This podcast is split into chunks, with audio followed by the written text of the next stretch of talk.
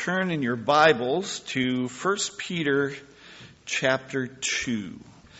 This is the third sermon that I am preaching from Peter's letter, first letter, and today we'll begin our reading in chapter 2 in verse 11. Peter says, Dear friends, I urge you as aliens and strangers in the world to abstain from sinful desires which war against your soul. Live such good lives among the pagans that though they accuse you of doing wrong, they may see your good deeds and glorify God on the day he visits us. Just a note, by the way, I'm reading from the NIV because in this case, the NIV says it a little bit more succinctly. So usually we use the ESV, but I wanted to let you know in case you're looking at your ESV and saying, well, "What's he? Where's that from?" Okay. All right. Skip over then from there to chapter three and verse 15, and we'll be reading the second part of. We'll be beginning in the second part of verse 15 where Peter says, Always be prepared to give an answer to everyone who asks you to give the reason for the hope that you have. But do this with gentleness and respect, keeping a clear conscience, so that those who speak maliciously against your good behavior in Christ may be ashamed of their slander. And then down to chapter 4 and verse 7. The end of all things is near. Therefore, be clear minded and self controlled so that you can pray. Above all, love each other deeply, because love covers over a multitude of sins.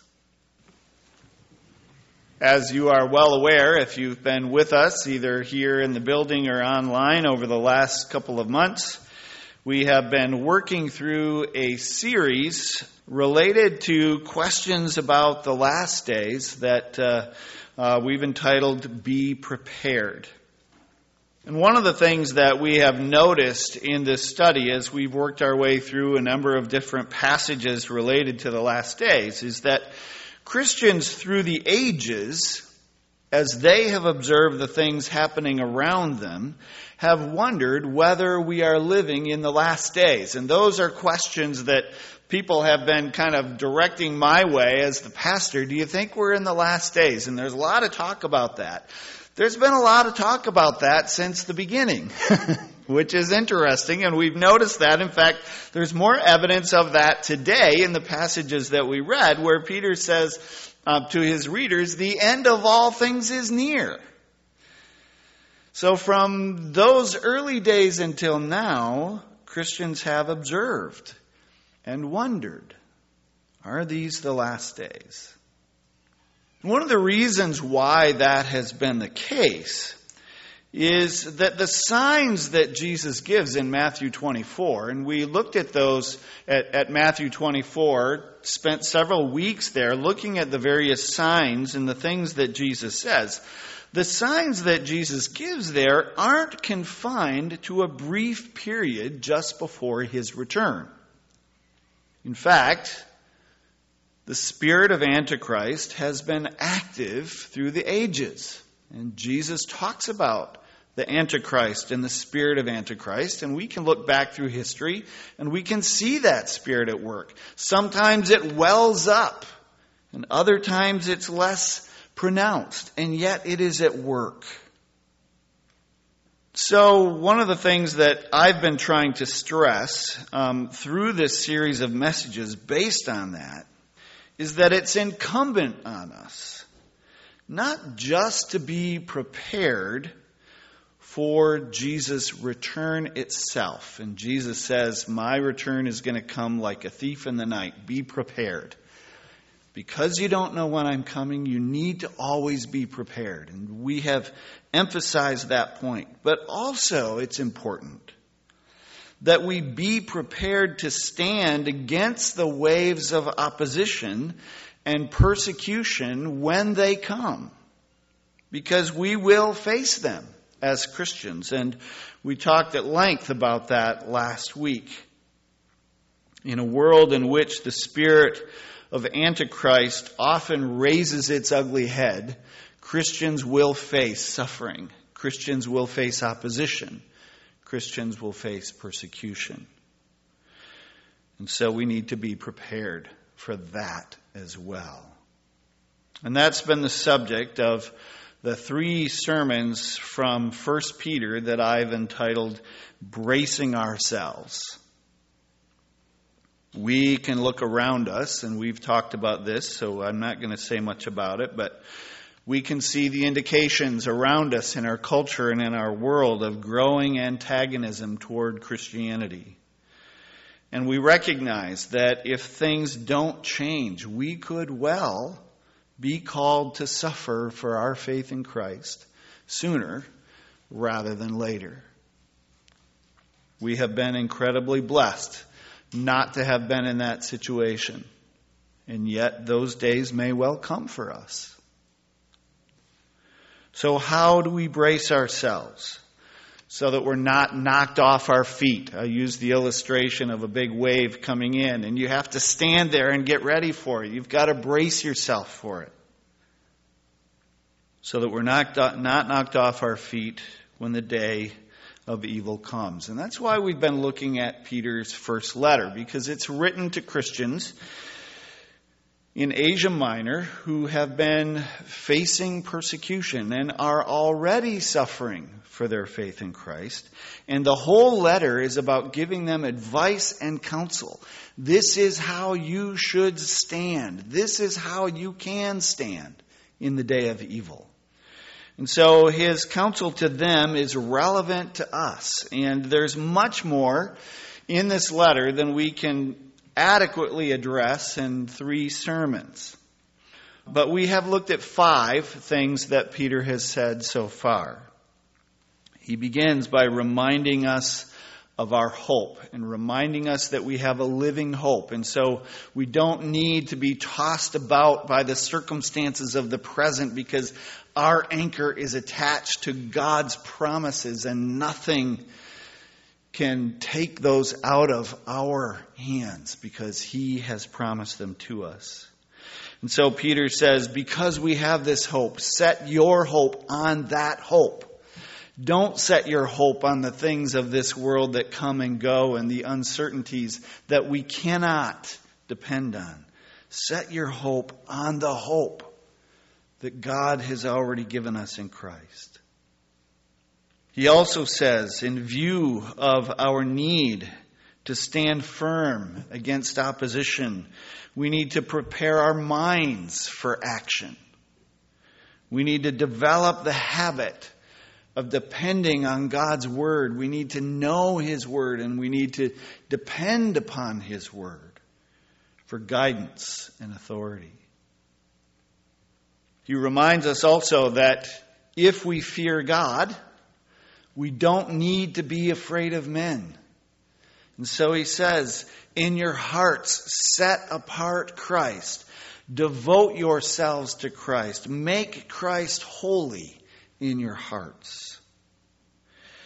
And he also instructs the people that he's writing to that they need to be prepared for suffering. They need to get it in perspective and understand that suffering isn't wasted, but that God can use it to do great things in our lives. And those are the five things that we've looked at that Peter says uh, so far. And we're going to look at two more today. First one is how we should conduct ourselves toward those who oppose us because of our faith.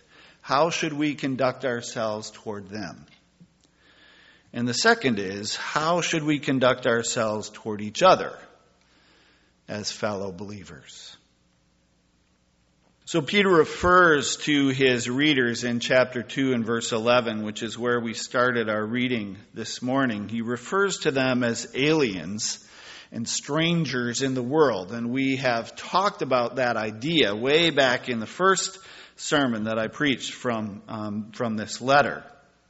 And that idea of us being aliens and strangers in the world has a couple of implications.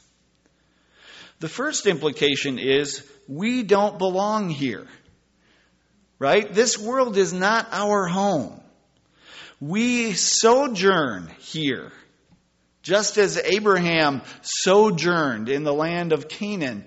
But ultimately, we are looking for a better country that God has prepared for us, and that is our hope. And so we are strangers here. We don't belong here. The second implication of our being strangers is that we don't fit here either. To the world, we look odd and out of place. I mentioned last week that godliness can look evil in an upside down world. So we will find that we are misfits and that the world will often look on us with suspicion. Back in the early church, um, that was certainly the case. We have some writings from the time very close to when Peter was writing. Uh, one writer, Tacitus, who uh, was recording Nero's decision to uh, persecute the Christians after the Great Fire of Rome, essentially said, You know what? We don't know if the Christians did anything or not, but they were a good scapegoat. And when the fire happened, Nero pegged it on them because they were an easy target, because they were hated because of their abominations, Tacitus says. They were hated because of their abominations. And listen to what he says. He says, they were convicted not so much for the crime of setting the city on fire, but for the crime of hatred against mankind. Christians were convicted because they hated mankind, Tacitus says. And mockery of every sort was added to their deaths. Another writer around that time, a governor Pliny, who was writing to uh, the emperor hoping to get advice on how to deal with Christians, um, and uh, um, he essentially describes them in the letter as being caught up by a depraved and excessive superstition. How do you feel about that? You are all part of a depraved and excessive superstition. But you gotta wonder how is it that people can look at Christians and say that they hate mankind when in fact the message of the gospel is about God's love for humanity. When you're right side up in an upside down world, you don't fit. You're out of place.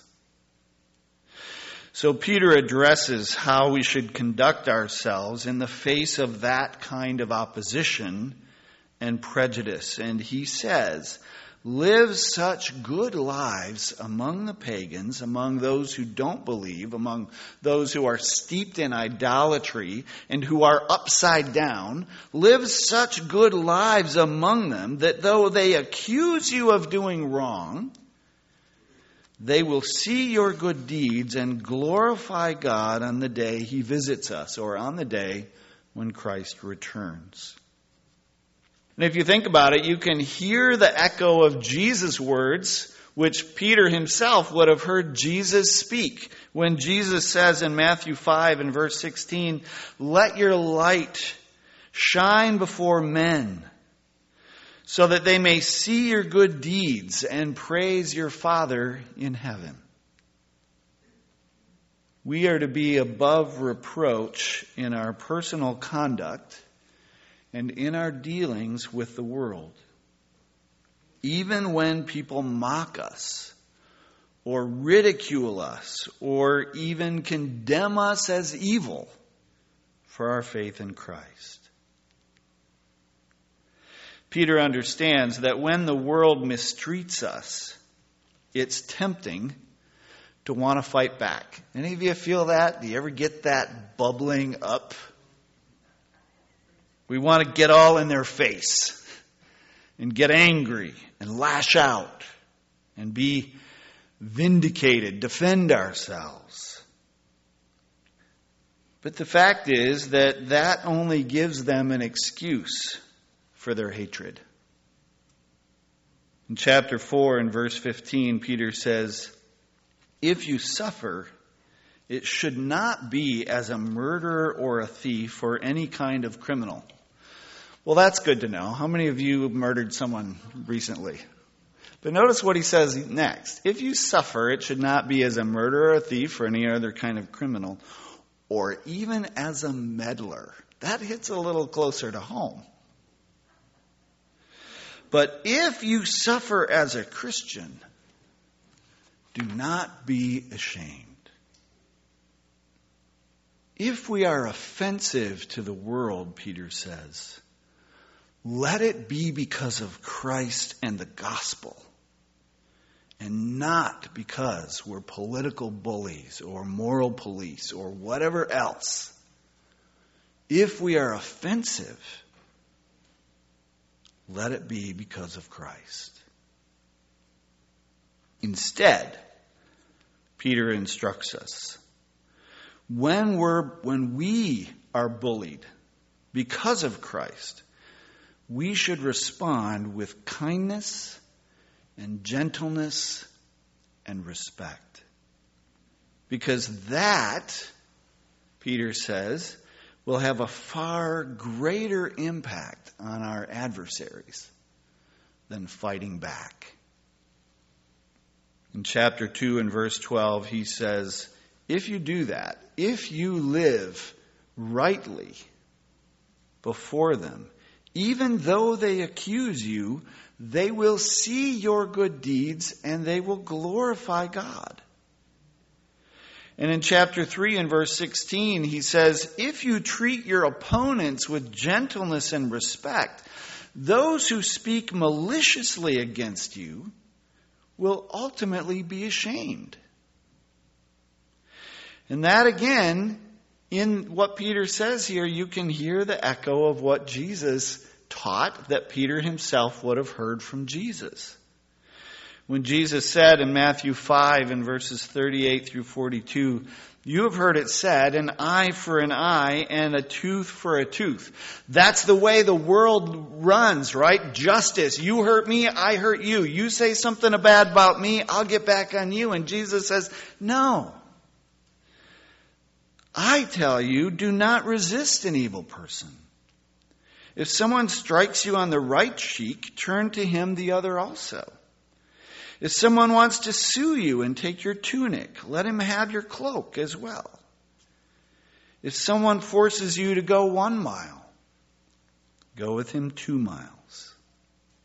And Paul kind of brings the point home in Romans chapter 12 and verse 20, which is actually a quote from Proverbs where he says, If your enemy is hungry, feed him. If he is thirsty, give him something to drink. In doing this, you will heap burning coals on his head.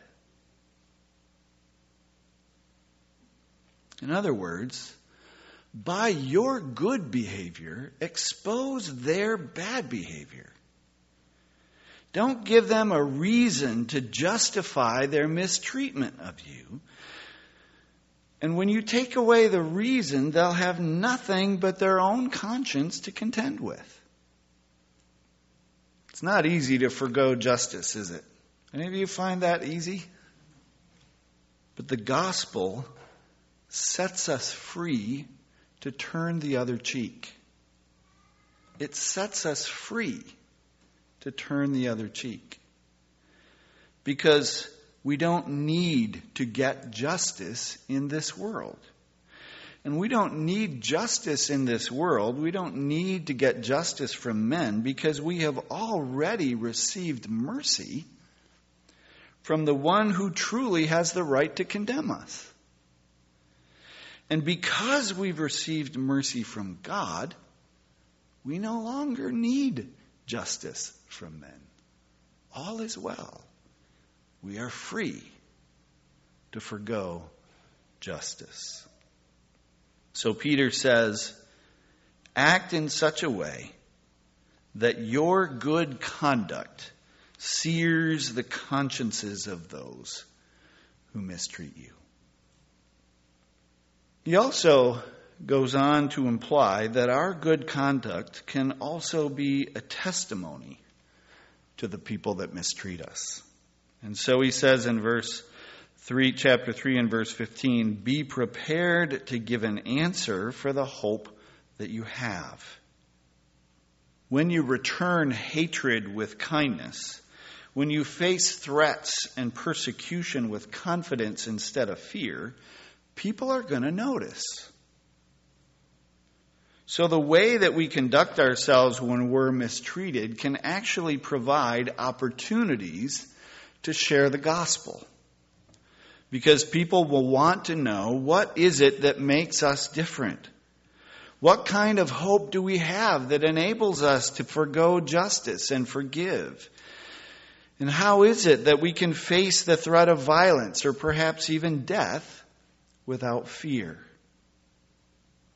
Peter says, Be prepared to give an answer. I was thinking about that, and I was thinking about something that Paul said to the Philippians that really kind of embodies what Peter is talking about here, I think, and gives us a really good example of how we can be a witness for Christ by the way that we respond to mistreatment. Paul says to the Philippians in chapter 1, verses 12 and 13, he says, I want you to know that what has happened to me, which is now he is in prison in Rome, and actually, he won't get out of prison probably. We don't know all the details of this particular imprisonment, but we do know that Paul was probably executed by Nero himself not long after writing this. But he says, I want you to know that what has happened to me has really served to advance the gospel. He's not worried about himself. He's glad the gospel is being advanced. How? Because he says, as a result of my imprisonment here in Rome, it has become clear throughout the whole palace guard and to everyone else that I am in chains for Christ. And so Paul is looking at his imprisonment and he is saying, I traveled all around Asia Minor and all kinds of different places preaching the gospel, and here I am in chains, but that is not a problem, that's a blessing. Because now the gospel is known right at the center of the Roman Empire in, in, in Caesar's household itself. Because wherever he was, he was continuing to make the gospel known. During World War II, there was a priest in the Vatican named Monsignor Hugh O'Flaherty. Good Irish name. And uh, he is remembered for having helped over 6,500 Allied soldiers and Jews escape capture by the Nazis. And during that time, he was using the Vatican and uh, using his connections in Rome uh, to be able to do that. And because of that, he became the arch enemy of Herbert Kappler, who was the head of the Gestapo in Rome. And after the war, it's interesting. Here are these two men who are who are seeking completely different objectives, and um, Kappler was doing everything that he could to stop O'Flaherty from what he was doing and to get him, to put him in jail. Um, but after the war, Kappler actually came to O'Flaherty and asked him, Will you get my family out? You have the connections to get people out. You've been doing it and driving me crazy all these years. Now I need you to help me. And O'Flaherty decided to do that. Not only did he decide to help Kappler, but when Kappler was convicted and sent to prison in um, solitary confinement for life, O'Flaherty visited him regularly. And ten years later, the Irish priest led the Gestapo commander to Jesus Christ, and he was baptized. The story is uh, um, told in the movie The Scarlet and the Black. How many of you have seen that movie with Gregory Peck and If you haven't, I encourage you to watch it. It's really good. If our primary goal is not to seek justice for ourselves when we are mistreated, but to exalt Christ, then how we conduct ourselves toward those who hate us can reap eternal rewards. All right. That's the first thing. You thought we were over. I'm sorry. We're getting close. The second thing that Peter talks about is not only how we conduct ourselves toward those who mistreat us, but also how should we conduct ourselves toward each other as fellow believers. In chapter 4, verses 7 and 8, as we read, he says, The end of all things is near. Therefore, be clear minded and self controlled so that you can pray. And notice this above all, love each other deeply. One of the greatest resources that we have as believers is our fellow believers. So it only makes sense that this is the place that Satan would want to attack us and seek to divide us in whatever ways that he can. In fact, if you remember back when we began this series, one of the things that Jesus warned his disciples about in Matthew 24 was that his followers would be inclined to turn against each other and even hate each other and that that would be part of that those were things that they needed to guard against.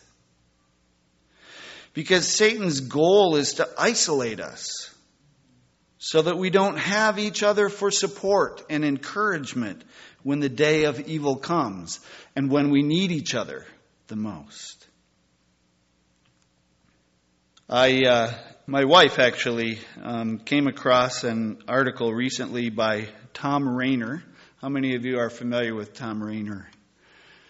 Probably not very many of you. He has a ministry to churches and pastors, and he does a lot of research about what is happening in the church and where things are at and what pastors are thinking. Kind of keeps his finger on the pulse of the American church in order to provide feedback, to give counsel. He wrote an article recently, just a couple of weeks ago, entitled Six Reasons Why Your Pastor is About to Quit. This is what he says. Please hear me clearly. The vast majority of pastors with whom our team communicates are saying they are considering quitting their churches. It's a trend I have not seen in my lifetime. He goes on to list the six reasons, and one of those reasons is this. He says, Pastors are greatly discouraged about the fighting taking place among church members about the post quarantine church gather in person or wait, masks or no masks, social distancing or not. Too many church members have made these issues political fights and are quick to condemn each other for the stand that they're taking. I want to assure you I'm not considering leaving, though by the time I'm done, you might wish I was. But in some strange way, it is nice to know that I'm not alone in my discouragement at the divisiveness that I see over this issue. On the one side are those who have difficulty with the executive orders that have been handed down, and they have difficulty complying with the mandates that we've been given. And they are accused of being selfish and heartless and unconcerned with the health of people around them. On the other hand, are those who think it's important to listen to the advice of those that have made it their life's work to study infectious disease and to do our best to follow the guidelines that they've given us. And those people are accused of being fearful and not trusting God and being naive about the more sinister agenda behind the COVID crisis. And I've heard it from both sides. I've done my best to listen to those that represent both sides. And what I find is that though they're inclined to judge and condemn each other, people on both sides have legitimate concerns. For the people that are resistant to the mandates, it's not a matter of putting their personal rights above the health and welfare of others. That's not what they're doing. They're concerned that under the auspices of the pandemic, a fresh attack has been launched on freedom in general. They aren't standing selfishly for their personal rights. They're trying to figure out how to preserve the principles that our nation was built on. Because if our society turns its back on those principles, it will have grave repercussions, not only for our nation, but for the cause of biblical values in the world and for the cause of human rights in the world. On the other side are those who are being careful with regard to the guidance that we've received. And though they're accused of being fearful and not trusting God, I find that they are not fearful at all. They're simply far more concerned with the welfare of others than they are fearful for themselves. And they're willing to sacrifice their own convenience and comfort if it will help to protect others. They're looking at the information that we have available to us, and they have concluded that there is a real threat to public health, especially to the vulnerable. So they're doing their best to live out their faith by obeying those who have been placed in authority over us, regardless of whether they agree or disagree with every directive that we've received. So those are the two sides let me settle this dispute once for all and tell you all what you should think. The fact is, I don't think any of us has enough information at this point to know. And I won't be surprised if we look back at, the, at all of this, and when we do, we'll see that both sides were right about some things and wrong about others. It's usually the way it goes. But what concerns me more than who is right or wrong is the anger and the judgmentalism that I see that looks more like the world than the church. The problem is not that people disagree. Disagreement itself is not an indication of a lack of love. I find myself disagreeing most often with the people I love the most. Do you find that to be true? Paul and Barnabas disagreed to the point that they no longer recognized they could no longer do ministry together. And we have been through a similar painful situation, separation in our own life as a body. Disagreement is a natural consequence of our limited perspective. We don't see everything the way God does, and so we're going to draw different conclusions. It, it is natural. So it's not that we disagree, but that the call to love each other doesn't go out the window when we disagree.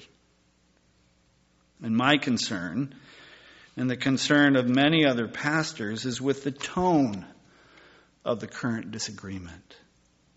There's a lot of anger and contempt toward those with whom we disagree. One of the things that I see happening is people labeling each other, and I hear the, that label, so and so's a liberal.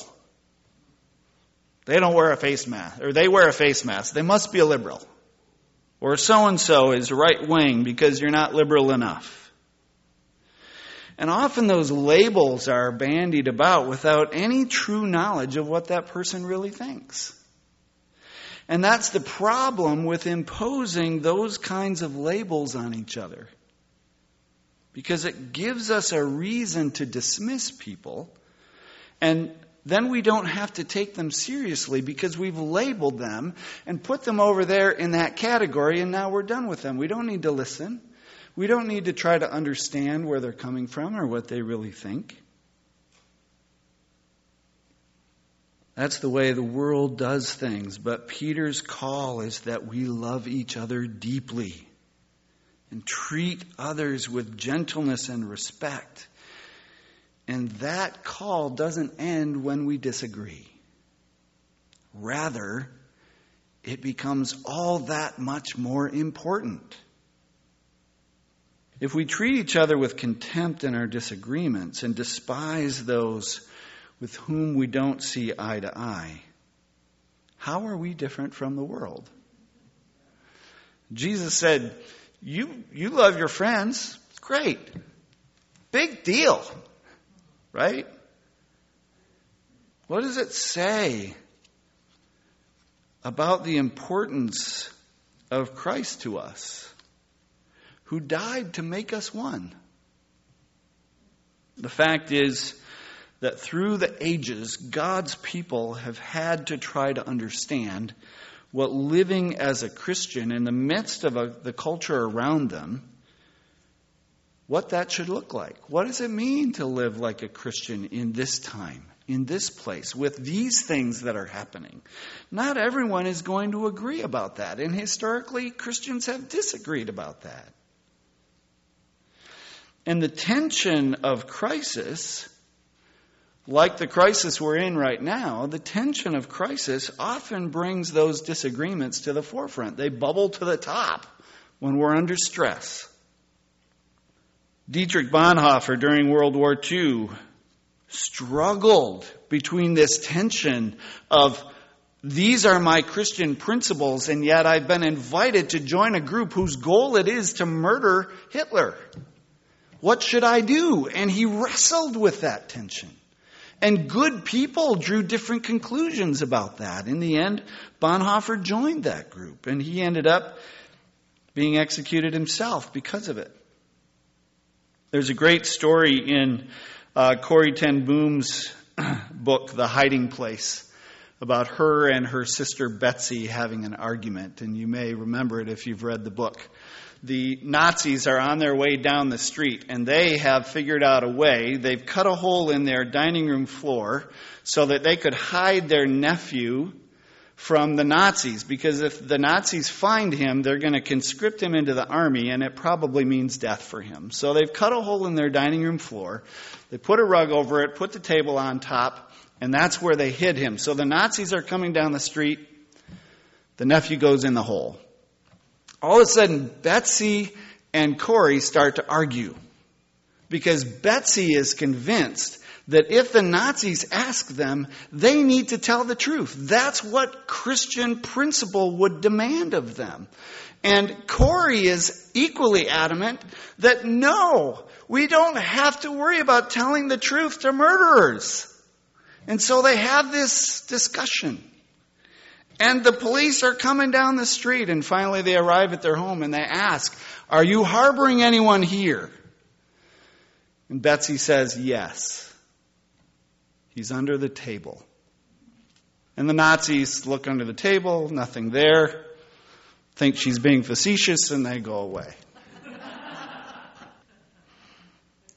During the Reformation, many sincere believers were advocating for reform from within, reform of the church from within. And there were others that were convinced that the only way forward was to part ways with the Catholic Church. And even in Jesus' own disciples, there was at least one zealot who was a freedom fighter who hated the Romans and believed that any good Jew should rise up and take arms against them. And there was another who was a collaborator collecting taxes for the Romans. And yet Jesus called them both to be his disciples. He didn't choose people who agreed or who were all the same. He purposefully chose people who were very different from each other. Who could be more different than a tax collector and a zealot? Who could be more different than Jews and Gentiles? But he chose people who were different so that through them he could demonstrate the supernatural power of the cross to transform lives, and to turn enemies into brothers and sisters. I don't expect that the disagreement over these things will suddenly disappear. Do you? I might disappear, but uh, the disagreement may not. I'm not going anywhere, but someone may have it out for me now. But I do pray that the name calling and the accusations and the bickering will end. We need each other too much. And the world needs to see what Christian love looks like. If and when the day of evil comes, may we not be found in disarray, bickering amongst ourselves. May we be prepared to stand firm, conducting ourselves in such a way that even those who oppose us will see our good works and glorify God. And may God empower us by His Spirit to love each other deeply with His kind of love, so that the world will know that the power of the resurrection is real because they see it at work in us. Let's pray. Father, these have been hard things. Hard things to say and hard things to hear. And Lord, I thank you that you don't deal with us. You don't throw us into categories. You deal with us each individually. And Lord, I pray that the words that I have spoken today, that I believe you have given to me, I pray that every one of us would seek to hear what you would say to us, that you would deal with each of us individually. And Lord, our desire is that we would be a witness and a testimony to the power of the cross, to the power of the resurrection that the world would know that you are God. And that the offer of salvation that you offer to us is genuine and real.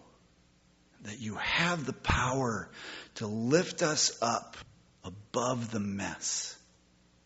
Father, may that be our desire to make that known and to live that above all other things. Help us, we pray. In Jesus' name, amen.